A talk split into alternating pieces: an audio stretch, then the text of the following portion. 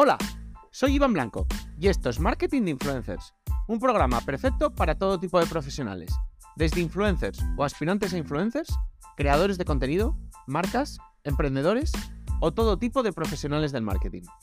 Aquí desterraremos mitos y prejuicios que existen contra este sector. Explicaremos cómo llevar estrategias de marketing de calidad trabajando con ellos, hablaremos de temas de actualidad y por supuesto os ayudaremos a alcanzar el objetivo de ser influencers. No os olvidéis suscribiros en cualquier plataforma de podcasting para estar atentos a nuevos episodios y dejar 5 estrellas si me escucháis desde Spotify.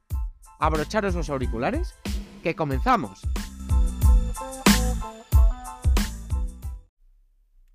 Bueno, pues en el, en el anterior mm, episodio lo mencionaba, que después de hablar un poco de todo lo que había pasado con Chiara Ferrani, pues haría un capítulo dando un poco mi opinión en cuanto, en cuanto al tema.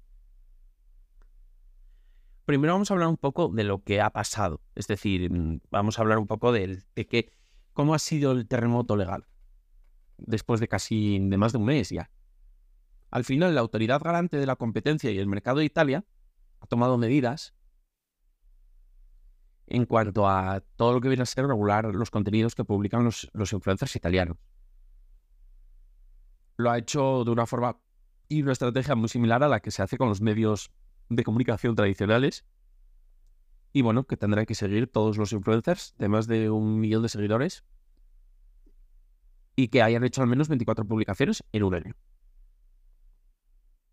Yo lo de más de un millón de seguidores y más de X publicaciones nunca lo veo, no, no me parecen números ni lógicos ni sensatos, ni me parece que hay que, no sé, los evaluaría todos igual, es decir, factures un euro, factures más, y bueno, y por supuesto lo equipararía a los medios de comunicación porque es lo más lógico. Pero bueno, está el tema, digamos, tan verde que al final todavía hay que empezar como por algo. Y resulta sorprendente que al final todas estas cosas siempre se empiezan cuando alguien se pasa exageradamente de listo. Así que habrá muchos influencers italianos ahora, pues bastante mosqueados con Chiara Ferrani, porque al final ha desatado medidas que, bueno, seguro no les hace mucha gracia. Los influencers tendrán que dejar bien claro qué publicaciones son publicidad, cuáles no. Y se enfrentarán a multas entre 258.000 y 600.000 euros. Incluso se pueden adaptar estas multas a influencers que no superen el millón de seguidores. Lo dicho, va a haber muchos que ahora mismo estén muy enfadados con Kiara. Y bueno, pues por su, por su parte, el organismo de AFCOM, este, Autoridad de la Competencia y el Mercado de Italia, que vigila el sector de las comunicaciones, eh, también establece un protocolo para los influencers profesionales de Italia. Es decir, que se les, además de equiparárseles en esencia con los medios de comunicación, estarán, digamos, regulados de la misma forma. Al final, lo dicho, las multas ya existían pero solo para los medios tradicionales, mientras que ellos era como un vacío legal, ahora las multas son para todos. ¿Qué pasa? Que las multas pues se equiparan. Igual a un gran medio no es lo mismo la multa que para un perfil con medio millón de seguidores en Instagram. Una multa de 600.000 euros me, parece que puede hacerle más pupa. Pero bueno, es lógico. Al final, pues, si haces las cosas bien, no te va a pasar. Y bueno, eh, eh, me ha hecho gracia porque en Italia se, denominó un poco como que se ha acabado el salvaje oeste. Es decir, mm, que no en particular por Chiara, pero ocurre cuando Chiara y lo denominaban salvaje oeste. Es que esto me, me parece increíble porque es que dicen que llevan trabajando más de un año en el reglamento. Curioso que justo salga ahora. Bueno, igual un poco populista también. Al final sabemos que estas cosas suelen pasar así. Pero bueno, que lo llamen salvajes también me sorprende porque, joder, llevan muchos años los influencers ya, digamos, en ese salvaje ¿viste? O sea, de verdad, hasta hoy no. Pero, saliendo de todo esto, primero, volvemos a. Estas son mis conclusiones, ya que ya lo hemos todo establecido. Primero, ¿por qué no se ha equiparado a los influencers desde hace más tiempo con los medios tradicionales? Si al final son medios tradicionales. ¿Por qué tiene que siempre ocurrir algo tan grande para que se tomen medidas de una vez? Y último, de verdad, hasta hoy esto era el salvaje oeste. De verdad, no, nadie se ha dado cuenta hasta hoy que esto no podía seguir así. Al final desprestigiaba al sector entero, no sé. Y por último, y lo más importante, es, digamos, ¿por qué no unificamos de una vez, por lo menos a nivel europeo, ya toda la normativa? Porque ahora ya ha salido una en Italia, ha salido una en Francia, España, vamos a hablar de la de España también, si no, no he sacado el episodio antes, no sé cuál, sacaré antes, pero se va a hablar también de la de España. ¿Por qué no se ha equiparado de una vez toda y se equipara con los medios? Al final los medios, los influencers, muchos, eh, digamos, que tienen impacto en toda Europa, porque al final Kiara también impacta en España, impacta en Reino Unido, impacta en Francia. Toca equipararlo todo a nivel mínimo Europa. Evidentemente no se puede regular a nivel mundial, porque no, porque cada hay ya cosas, digamos, implicaciones políticas más altas, pero sí a nivel europeo, de una maldita vez, digamos, y, y, de verdad, y equipararlo a los medios. Y dejar, por supuesto, esto lo hablaré cuando España, porque España está cayendo en el mismo error, dejar, por supuesto, de, de equipararlo a, nada, un influencer es alguien que tiene más de un millón de seguidores. No, por favor, y menos en países pequeños de Europa. Es que, que superen un millón de seguidores, hay poquísimos.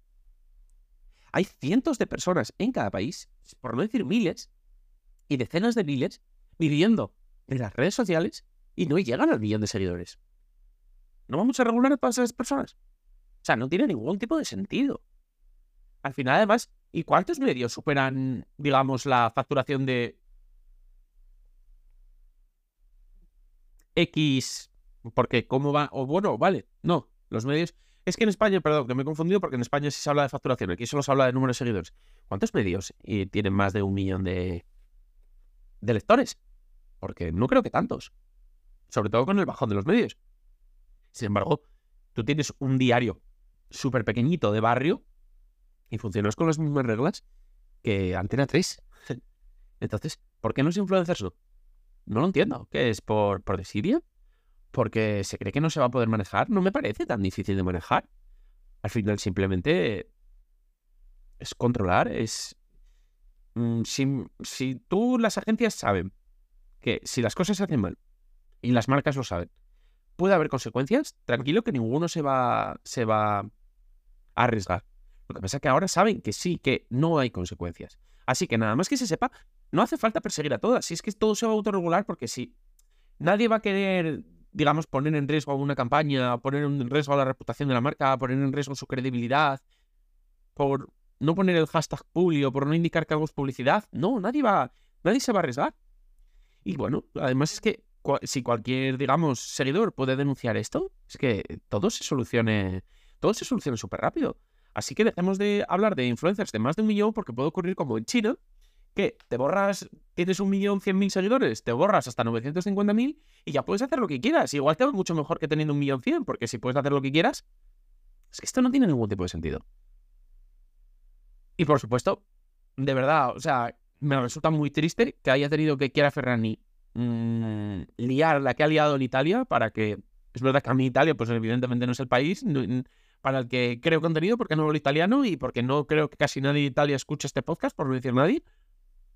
Pero es me, parece muy triste que haya tenido que pasar todo esto para que por fin, digamos, aparezca una normativa y además digas, no, no, si llevamos justo un año trabajando, no sé, qué curioso sí que veo un poco de populismo y un poco de querer callar a la gente. Pero bueno, esto es lo que ha provocado el terremoto que hará en, Italia. Y hablo de Italia porque yo creo que el terremoto no va a acabar ahí. Esto es como los terremotos que luego tienen... No me acuerdo cómo se dice la palabra, pero como que luego vienen pequeños seísmos detrás y yo creo que va a haber esos pequeños seísmos en muchos países. Y, por, por ejemplo, en España, seguro que algo va a afectar también.